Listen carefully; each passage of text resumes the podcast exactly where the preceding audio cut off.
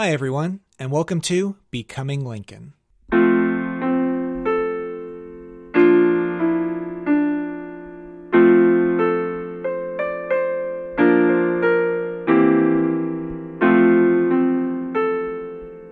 Episode 13 Our Highest Expectations.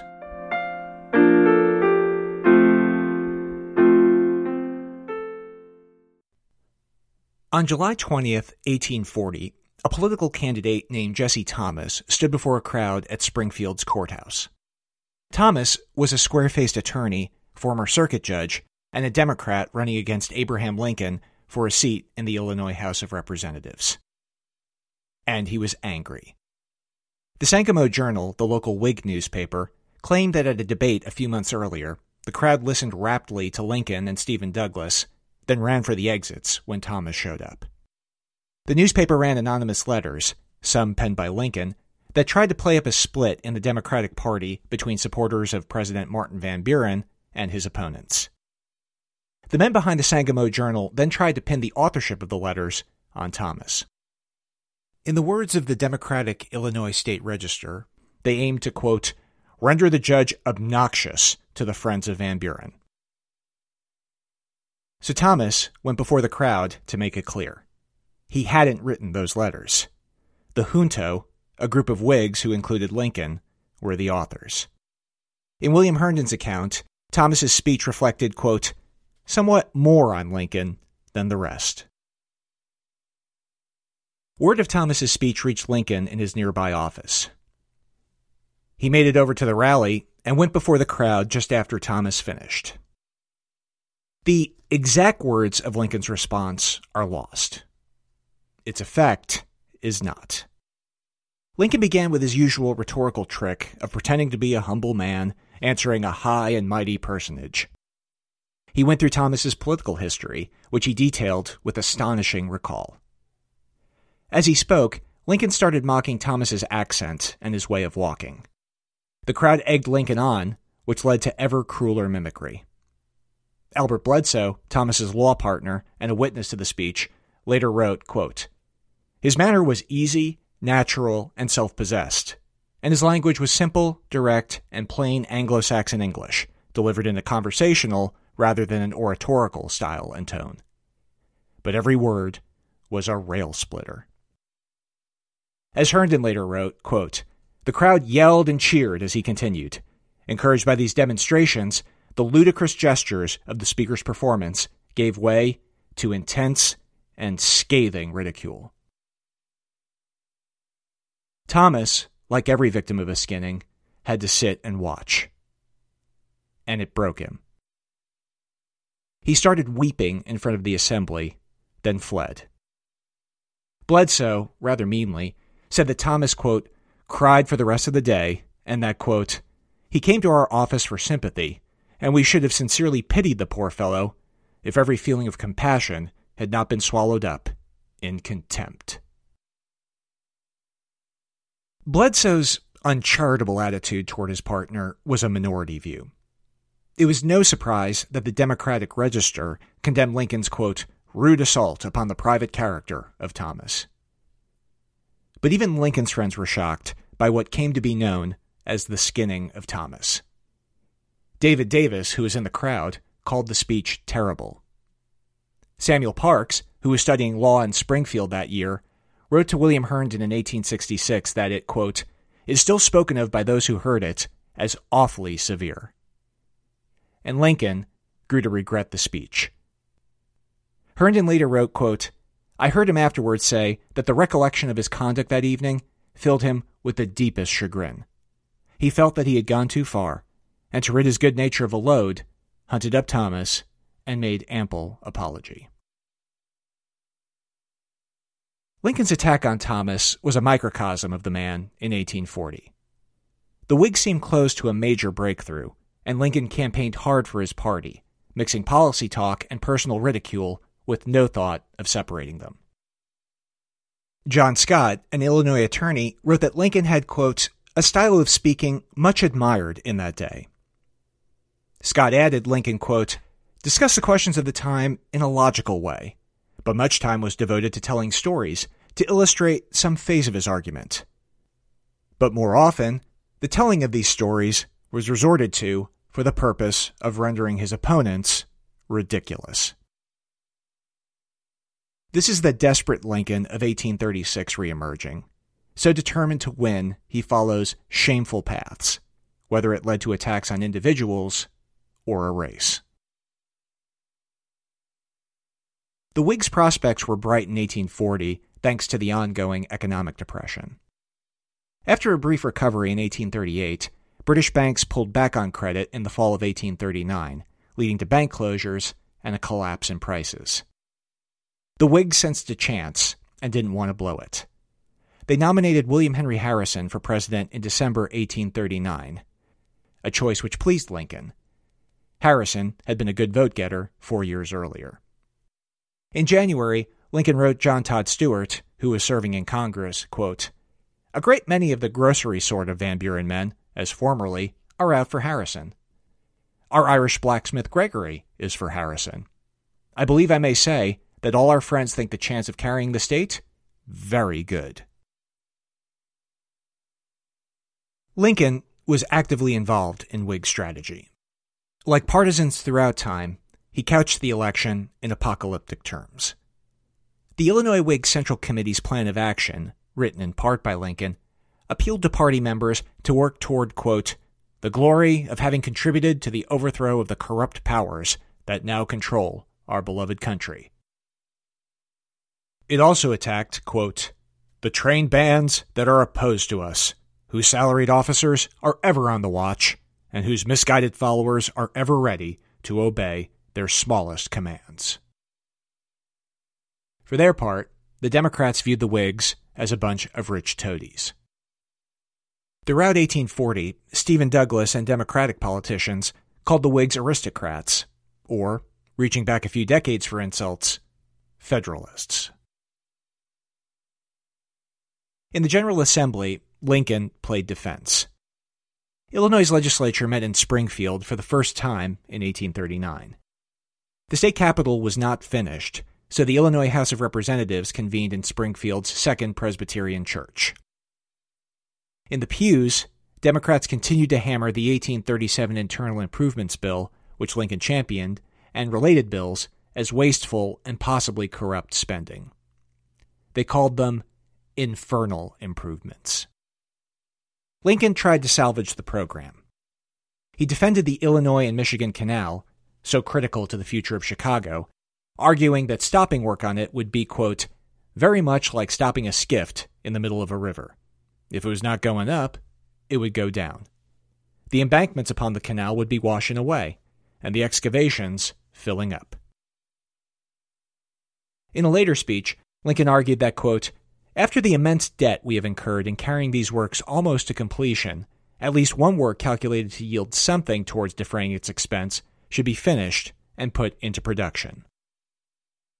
The General Assembly saved the Illinois and Michigan Canal, but killed the rest of the improvements. Lincoln also parried Democratic attacks on the Illinois State Bank, extending its life to the end of 1840. Lincoln, like most Whigs, supported banks. He believed their expansion of the money supply fueled prosperity. Democrats had specific issues with the Bank of Illinois, like the fact that out of state investors bought stock in the institution using Illinois farmers as a front. But generally, Democrats hated banks for their use of paper money, believing all financial transactions should be conducted in hard coin. In December 1839, Lincoln joined a public debate on reestablishing a national bank. It was held in the Springfield Courthouse, below Lincoln's office. Lincoln, along with Edward Baker and Usher Linder, who had now become a Whig, spoke on behalf of the bank. Stephen Douglas and two other Democrats spoke against it. This was no dry discussion of monetary policy. Near the end of the debate, Baker, speaking in the English accent that entranced people on the frontier, accused Democrats of graft. That caused John Weber, a Democrat in the audience, to yell, Pull him down! On hearing this, Lincoln, who had been listening to the debate through the trap door in the Stuart and Lincoln office above, decided to jump into the fray. Literally. He put his long legs through the opening, dropped out of the ceiling, and faced the audience. Then, grabbing a stone pitcher, Lincoln threatened to bring it down on the head of anyone who rushed the stage. On the first night of the debate, Lincoln was tasked with delivering the final argument after Douglas and another speaker. His remarks are lost, but the reporting and memories of his performance suggest Lincoln leaned heavily into personal attacks at the expense of policy. The Register, despite its Democratic bias, probably caught the drift of the evening when writing, quote, Mr. Lincoln will sometimes make his language correspond with his clownish manner, and he can thus frequently cause a loud laugh among his Whig hearers. But this entire game of buffoonery convinces the mind of no man and is utterly lost on the majority of his hearers. Night number two, which featured Lincoln against Douglas, went even worse. It may have been at this debate that Douglas, as Lincoln later said, quote, indulged himself in a contemptuous expression of pity for me. He deeply resented this, but Lincoln knew he had not been effective. His friend Joseph Gillespie said, quote, Lincoln did not come up to the requirement of the occasion. He was conscious of his failure, and I never saw any man so much distressed. Lincoln was still smarting from Douglas's earlier performance when he delivered a second speech on banking on December 26th. The address showed the Democrat had gotten into Lincoln's head. Referring to his opponent fudging some federal spending numbers, whether deliberately or otherwise, Lincoln said, quote, I saw that he was stupid enough to hope that I would permit such groundless and audacious assertions to go unexposed. I readily consented that on the score both of veracity or sagacity, the audience should judge whether he or I were more deserving of the world's contempt. There is similar partisan sneering throughout the speech. At one point, Lincoln erupted into melodrama. Quote, I know that the great volcano at Washington, aroused and directed by the evil spirit that reigns there, is belching forth the lava of political corruption in a current broad and deep, which is sweeping with frightful velocity over the whole length and breadth of the land, bidding fair to leave unscathed no green spot or living thing, while on its bosom are riding like demons on the waves of hell the imps of that evil spirit, and fiendishly taunting all those who dare resist its destroying course with the hopelessness of their effort. And knowing this, I cannot deny that all may be swept away. Broken by it, I too may be. Bow to it, I never will. But after the lava cooled, Lincoln made a rock solid case for a national bank. He noted that a Democratic backed plan that would require payment of revenue in hard coin would yank money out of circulation at a time when the country needed capital to pull itself out of the Depression. Lincoln said, quote, When 100 millions or more of the circulation we now have shall be withdrawn, who can contemplate, without terror, the distress, ruin, bankruptcy, and beggary that must follow. Lincoln also defended the utility of the Bank of the United States in creating a sound currency, something people could not take for granted in those days. He also defended the bank from charges of potential corruption and unconstitutionality. The Whigs turned the speech into a pamphlet and circulated it around the state for the 1840 elections. Lincoln later wrote to Stuart that it was a, quote, big speech, and Joseph Gillespie said the address, quote, transcended our highest expectations. History often presents the 1840 campaign as the Whigs nominating a walking corpse and getting voters drunk enough to cheer a giant rolling ball. As in most elections, public events, and human interactions of the time, there was a lot of drinking. But there were fundamental ideological differences between Whigs and Democrats. The Whigs claimed, rather dubiously, that William Henry Harrison was born in a log cabin and pushed that wherever they could. A replica log cabin went up in Springfield. but they were equally committed to a central bank, high tariffs, and internal improvements to restore the economy. An April rally for the Whigs in Macoupin County, southwest of Springfield, featured a log cabin with, quote, the rich and beautiful colors floating in the air above the cabin, consisting of the flag, the stars and stripes, and a flag on which was inscribed in large capitals the words U.S. Bank. This was hailed as a token of better days and a pledge that the log cabin candidate would redeem our country from monetary oppression and currency distraction. Lincoln learned to present the Whig platform in a manner that audiences could appreciate.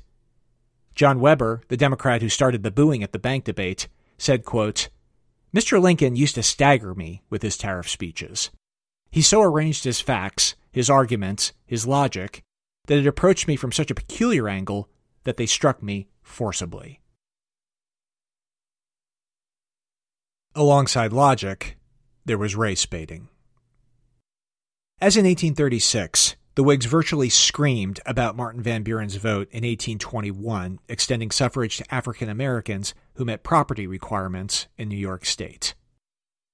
An account of the vote appeared in an 1836 biography of Van Buren, and one of Lincoln's friends, William Fithian, wrote to the President of the United States asking if the account was correct.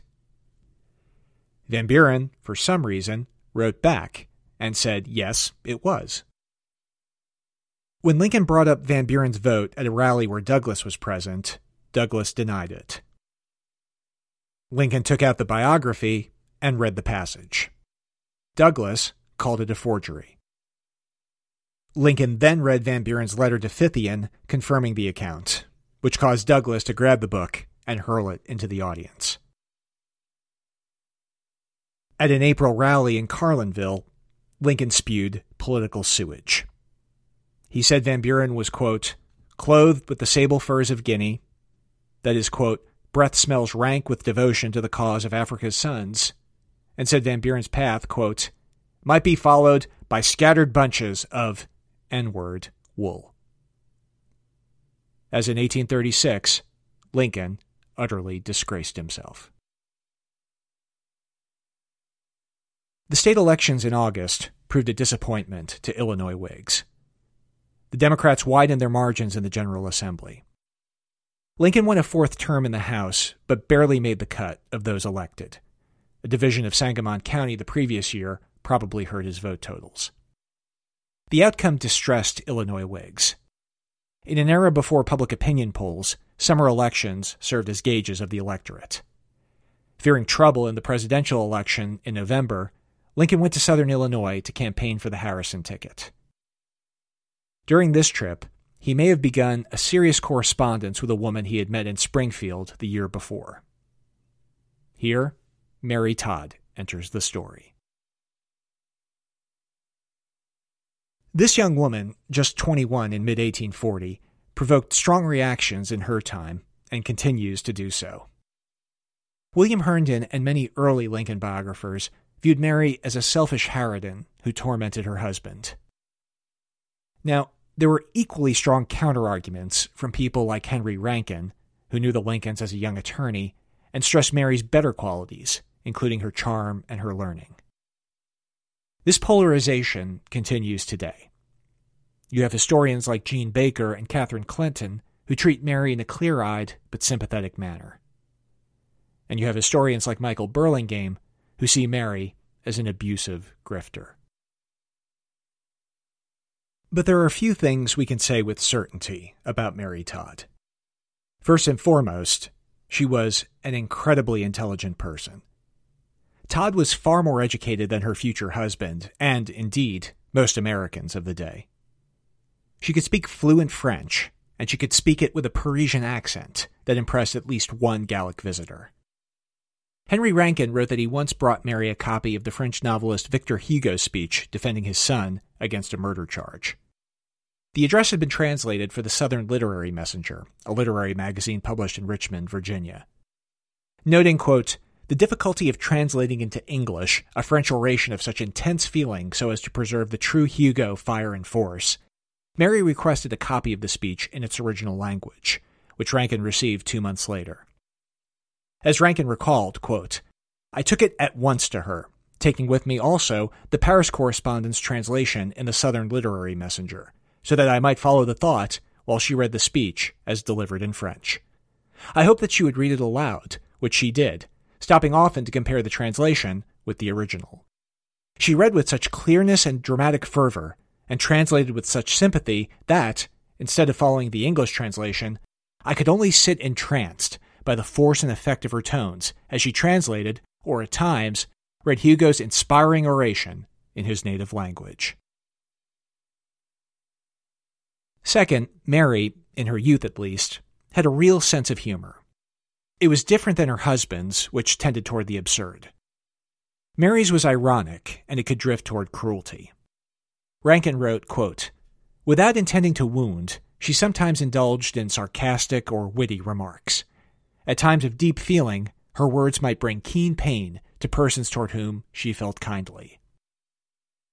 But Mary's humor could also quietly mock convention. Mary and a friend once tried to escape their cabin fever by walking through Springfield, putting boards in front of them to navigate the muddy streets. When the two young women realized they would have to do the same thing to get back to their lodgings, Mary, in a simple but unladylike manner, jumped into a passing cart. Third, Mary was high strung. She spoke in a rapid fire Kentucky accent, and she had a constant fear of thunder and burglars, sometimes asking neighbors to stay in her house when Abraham was away.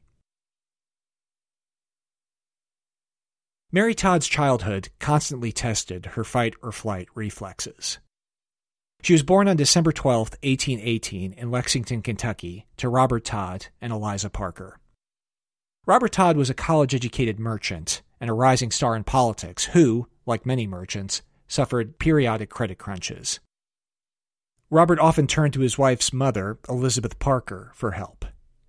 Eliza, according to historian Catherine Clinton, was a quote, sprightly, attractive girl with a sunny disposition. Mary's world was far removed from her future husband's. The family was upper class and well connected, and Robert Todd's occasional business struggles never pulled the family downward. Henry Clay was a neighbor and political mentor to Robert Todd. The Todds were also slaveholders. Katherine Helm, a niece of Mary's who later wrote a biography of her, suggested Mary was close to some of the slaves, but paints them in such stereotypical terms that much of it seems like lace draped over chains. We certainly have nothing from those held against their will by the Todds, though Helm claimed that one Todd slave named Mammy quietly assisted runaway slaves. Helm quotes one of Mary's friends quote, Mary and I wondered if Mammy wanted to be free. We concluded she did not. How could we do without Mammy, and how could she exist without us? It would just about kill her to give up bossing her white chillin'. This says more about the self delusion of whites than it does the woman held in bondage. In 1825, Eliza died after giving birth to her seventh child. Mary was just six years old, and like Abraham, endured the pain of losing a mother young. A year later, her father married a woman named Elizabeth Humphreys, known as Betsy. This proved another contrast with the Lincolns. Where Sarah Bush and her children blended with Thomas Lincoln and his brood easily, the Todd family dynamics can only be described as Byzantine with suspicion and hostility running through the household. Robert Todd was frequently absent and expected Betsy to raise his six children and bear him more. Betsy would experience nine pregnancies in the next 15 years. Eliza's mother, Elizabeth, who was close to Mary, hated how quickly her daughter had been replaced. As Catherine Clinton wrote, quote, The looming and disapproving presence of the imperious Elizabeth Parker may have dampened Betsy's enthusiasm for the role of surrogate mother. Mrs. Parker deeply resented any interference with the Todd children, and antagonism developed, especially with Mrs. Parker living next door. Parker's money had purchased the Todd home, and several of the servants who remained in the Todd household felt loyalty to Mrs. Parker, a difficult situation for all three generations. In addition, Betsy was frequently sick and got almost no help from her husband. She often lashed out at her stepchildren, who, to be fair, could antagonize Betsy with little provocation. When she was 12, Mary once put salt in Betsy's coffee. The older woman yelled that Mary was, quote, a limb of Satan, loping down the broad road leading to destruction. The phrase Satan's limb became an inside joke among the first set of Todd children. Mary had eight half brothers and sisters who lived to adulthood, but the relations between Eliza and Betsy's children were rarely easy. Mary's frustrations, and perhaps loneliness, often boiled over into bursts of anger. Charles Strozier writes, quote, Mary's situation intensified her willfulness and tendency to tantrums. In confused expressions of undirected rage, she seemingly cried out for support, love, and nurturing from her father, her missing mother, and anyone else who might help her. Her calls went largely unheeded. Perhaps this isolation sparked Mary's creativity. When she was 10, Mary took willow branches and fashioned them into hoops for her dress, in the style of the time, to make her look more adult. Mary also once rode a pony to Henry Clay's estate, simply to show it off, which amused the great compromiser. Mary also proved an excellent student. The Todds had long valued education. Robert Todd knew of the writings of Mary Wollstonecraft, the English writer who, in the 1790s, insisted that women had a right to an education. Mary Todd learned French in a boarding school run by Augustus and Charlotte Mentelle, refugees from the Reign of Terror during the French Revolution, who, it was said, wept at the mention of King Louis XVI. She later went to a finishing school, emerging with a deep understanding of literature and fluency in French. Yet, as Jean Baker writes, the purpose of this education was not to elevate Mary, but to make her entertaining and prepare her to raise the Republic's sons. As Baker writes, quote, Women would not be called upon to lead armies or execute laws, but as the headmistress of a distinguished female seminary in Maryland explained, they would be called upon to preside over the domestic circle to regulate families' wisdom, and to guide and enlighten the youthful. Mary's superb education, which would have given a man endless opportunities, had one goal to make her a pleasing wife. Mary's older sister Elizabeth married Lincoln's political ally Ninian Edwards in 1832. As we've mentioned, their hilltop mansion became a meeting place for young single people in Springfield. It also became a way for the older Todd daughters to escape the tension in their crowded home. Frances Todd, another sister, moved in with the Edwards in 1836. They immediately went about looking for a match for her. Frances married William Wallace, a local doctor, in 1839. With one sister hitched, Elizabeth decided to do it again. Mary arrived in Springfield in the fall of 1839 she quickly became a sought after companion. Mary was an attractive young woman, short with blue eyes and curls around her face. She was also a charming and intelligent conversationalist. Ninian Edwards later said the young Mary could, quote, make a bishop forget his prayers. Strozier writes that Mary's letters, quote, seemed to burst from the page, adding, quote, the sentences run on with few paragraph breaks, but with occasional dashes. Indiscriminate underlining gives a feeling of exaggerated drama. It's not known for certain how Mary and Abraham first met. In fact, almost nothing can be said for certain about their relationship until the morning in 1842 when Mary told her sister they planned to marry. It's possible they first saw each other at the Edwards house, perhaps at a December 1839 reception for state legislators. One family story claimed that Mary said Lincoln told her, quote, Miss Todd, I want to dance with you in the worst possible way.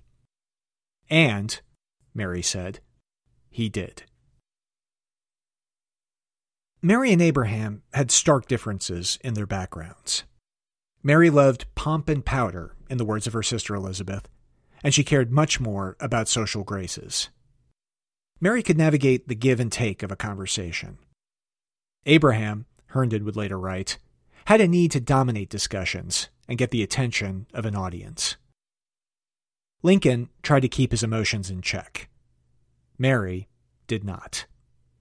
As Henry Rankin later wrote, quote, Her face was always an unerring index and reflection of her passing emotions, even if she had not expressed them in words. But they had much in common. One was John Todd Stuart, Abraham's law partner and a cousin of Mary's. Mary and Abraham were both ambitious in their particular ways Abraham for office, Mary for social renown. They both loved poetry. Mary may have been one of the few people in Springfield who could speak at length with Abraham about Shakespeare and Robert Burns. They were both passionate Whigs, and Mary's stories of dining with Henry Clay must have dazzled Abraham. Elizabeth Edwards said, quote, I have happened in the room where they were sitting often, and often Mary led the conversation. Lincoln would listen and gaze on her as if drawn by some superior power, irresistibly so. He listened, never scarcely said a word. But it's hard to know how much courting actually took place in 1840. Lincoln was frequently gone from Springfield, and Mary herself would take trips away from the city. Joshua Speed later said that Lincoln, quote, first wrote his Mary while campaigning in southern Illinois that year. Betts led Michael Burlingame to speculate their courtship took place through letters. If that's the case, though, these letters are lost. But it's possible Lincoln felt more confident about his ability to provide for Mary Todd than he did for Mary Owens. His law practice was busy, and if the Whigs took Illinois in the presidential election, he would be in line for a federal job, perhaps a high salaried position in a land office. Historians traditionally believed that Abraham and Mary came to an understanding in late 1840. But there's no direct evidence for this, either in their letters or the correspondence of others that year. Mary and Abraham were likely involved with each other, but Lincoln was one suitor among many courting the young woman. Joshua Speed and the Edwards believed they were engaged, but this seems an inference from events at the end of the year that we'll discuss next week. The situation resembles Abraham Lincoln and Anne Rutledge's relationship, where Lincoln's reaction to Rutledge's death led people to see things that may or may not have been there. As we'll see, Lincoln himself may have misjudged where he stood with Mary Todd. Abraham Lincoln must have entered November of 1840 in high spirits. He was involved with a charming young woman from a wealthy family. He had managed to save the state bank earlier in the year, and he had become a leading champion of the Whig cause in Illinois. Lincoln was set to serve as an elector for William Henry Harrison. So it must have been particularly disappointing when Harrison, who romped to victory over Van Buren, lost Illinois by just under 2,000 votes out of more than 93,000 cast. Voter participation wasn't a problem. 1840 was a record year for turnout, with more than 80% of eligible voters casting ballots. The Whigs' vote totals soared in Illinois. According to historian Michael Holt, the Whigs got almost 16,000 more votes in the state than they did in 1838. The problem for the Whigs was that the majority Democrats got 17,000 more. The Sangamo Journal, trying to put the best spin on it, wrote on November 20th, quote, The increase of the Van Buren vote, it will appear, is generally in those counties where there was no contest in August. In the counties where the election was contested strictly on party ground, with few exceptions, the Whigs have made great and surprising gains. Some Whigs later blamed voting by Irish immigrants for providing Van Buren's margin of victory. But it's also possible their commercial platform couldn't command a majority in what was still a rural pioneer state. But even without Illinois, the Whigs would take over the federal government. Lincoln, from one account, was in high spirits at a Whig victory celebration, telling all the jokes he could and playing leapfrog with his colleagues. This kind of brash, exuberant behavior had defined his year. In less than a month, his mind would swing rapidly and dangerously toward another pole. Abraham Lincoln was about to have a nervous breakdown. Next time, we'll talk about the personal and professional challenges that unfolded at the end of 1840 that led the 31 year old politician into a major emotional crisis. We'll also discuss the treatments that worsened it and the friends who helped him recover.